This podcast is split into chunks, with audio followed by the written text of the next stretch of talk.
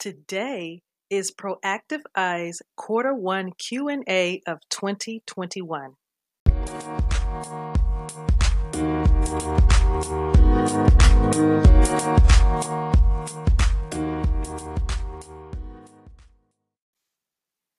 Peace and blessings, everyone. This is Elegant Granny, your restoration strategist and creator and host of the Proactive Eye podcast. Last week, I spoke about how survivors sometimes have difficulty getting started adjusting and starting over fresh after leaving a toxic relationship. Many times, it is hard to know where to begin on your journey of healing and freedom, and I gave one of the most important areas in a survivor's life to begin with. Hopefully, it is useful for you to support someone you know who has transitioned out of an abusive relationship or if you are in need of the information from that episode yourself. It is still there for you. If you missed the last episode, the link will be in the show notes and also on the blog. Today's episode will be the quarterly Q&A. I did a previous Q&A on my birthday, which happened to fall on one of the Fridays I normally post episodes. That session appeared to have a common theme where most questions were about my healing journey and how best to begin your own. If you missed that episode, it will be linked for you in the show notes and also on the blog. The questions for this episode seem to be more about triggers, and they are pertaining to the work I do outside the podcast. For those who do not know, I am a restoration strategist supporting victims and survivors of abuse as they transition from toxic relationships. I also share resources with their supporters, meaning their friends, family, or coworkers, with resources to help them transition successfully. Just so you know, the website is being updated and will have new services released in quarter two. The tentative date is April 1st, but I will keep you updated on the actual date of release. Now to the questions.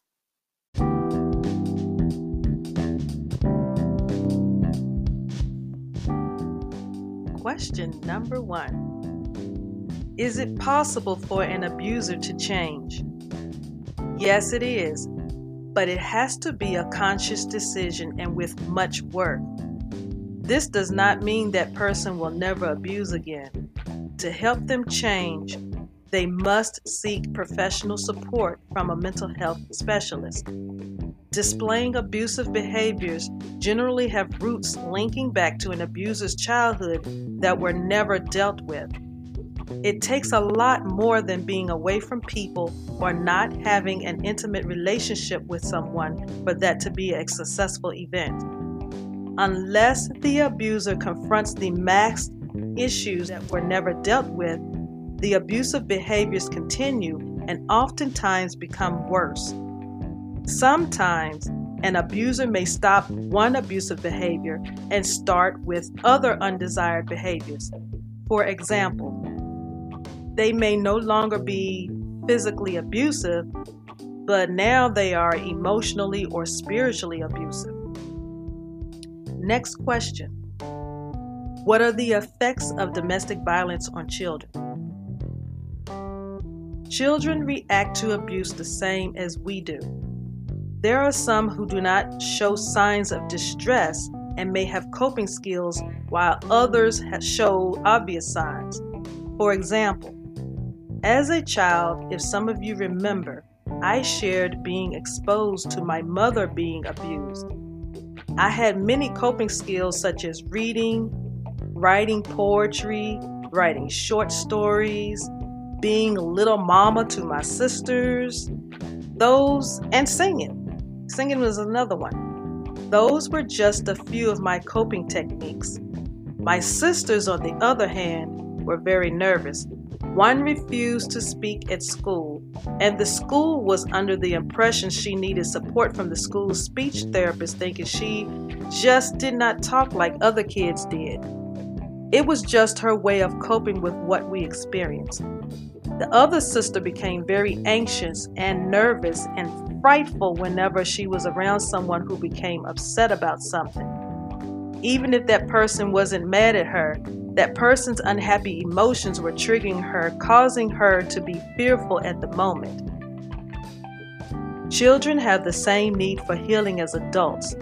It's just as important for them to be seen by a therapist as it is adults to help them learn how to process what has happened and develop healthy coping skills so they can learn how to get past the trauma and be successful in life as a whole person, not as one who made it and have setbacks whenever a flashback occurs, or the other person who does not experience much success because it was difficult getting past the trauma.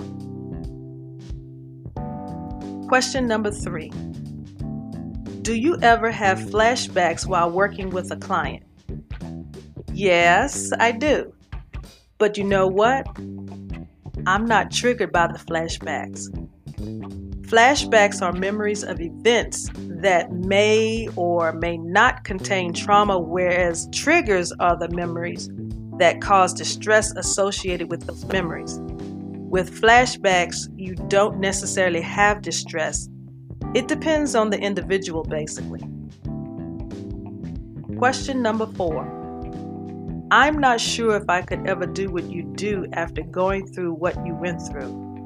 How do you manage to get up every day and do it? Do you have flashbacks?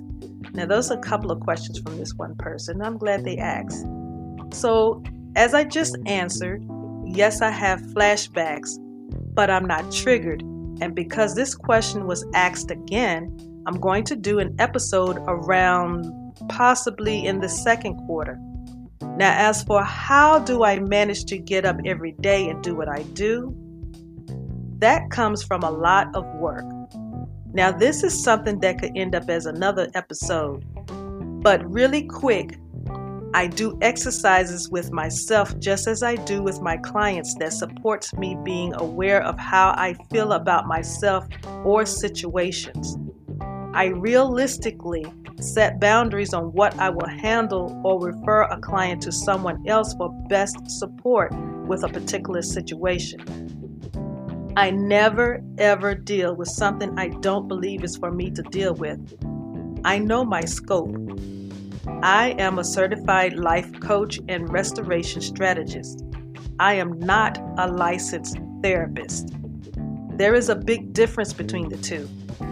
If someone is needing to go way back to the root to help them, that's a job for the mental health specialist, and I strongly suggest they meet with one for the best support. Fifth question Are you triggered by some of the victims and survivors you work with? No. And as I mentioned previously, it comes with some exercises that helps me be aware of who I am and what I can handle. Now, this next question is the most popular question of all. I get this question a lot. No matter what I'm talking about, no matter how many Q&As come about, this is the one that comes up the most.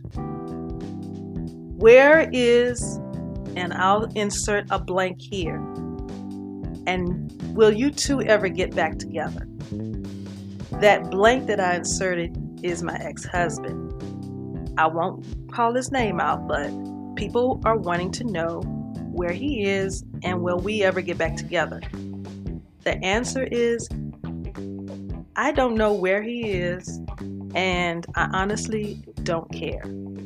But what I do wish and hope and pray for is that he is somewhere safe and then he is doing well and he is working on being healed because he really needs a lot of healing work done.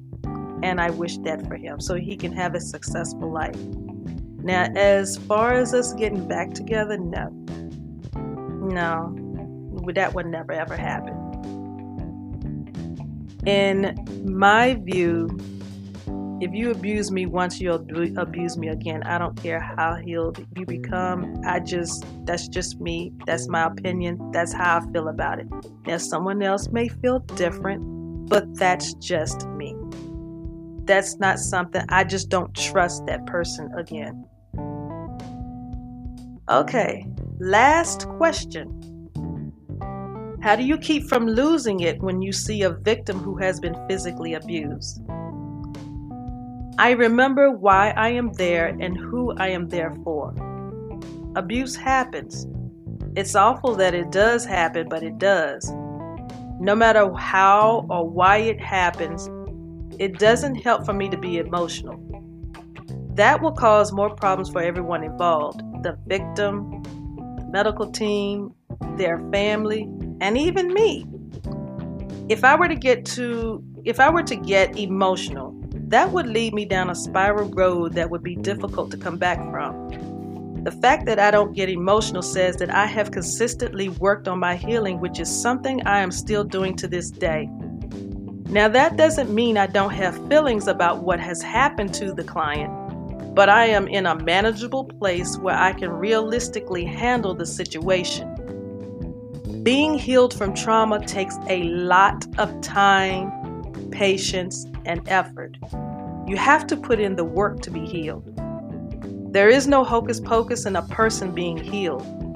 This is something I, I strongly urge those who are supportive of those transitioning from an abusive relationship, that friend, coworker, or family member that has suffered trauma like that, they need a lot of patience from you.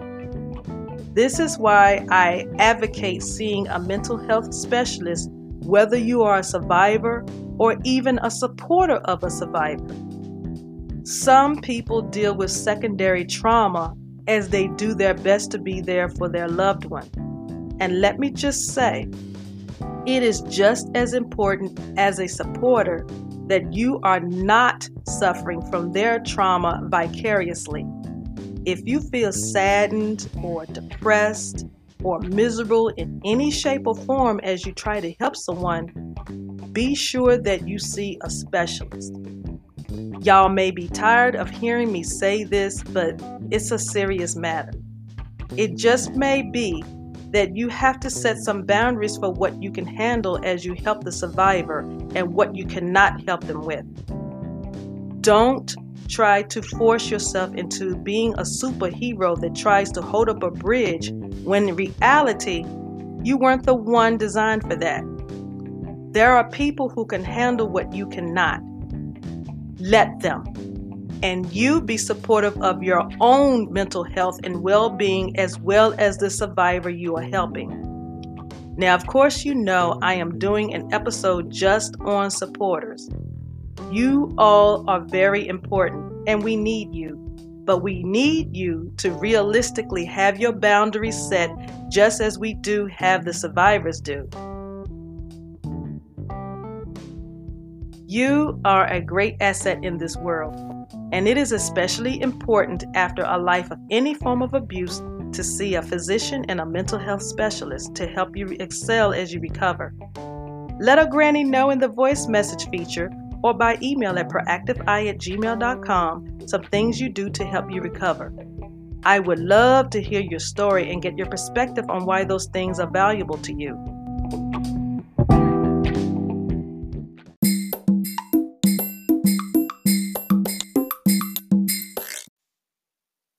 It has been a pleasure sharing with you today. All links to connect with me and free resources are in the show notes. Feel free to download episodes and take advantage of the free resources provided. You can visit the Proactive Eye blog at bit.ly forward slash PE podcast blog. That's bit.ly forward slash PE podcast blog. You can also connect with Proactive Eye on Instagram and Twitter. The handle is at Proactive Eye. And also on Facebook, the handle is at Proactive Eye Podcast. This has been your host, Elegant Granny. Thank you for your support and visit again. And remember, healing is a continuous process, not a one shot deal. Much love, peace, light, and healing vibes, family.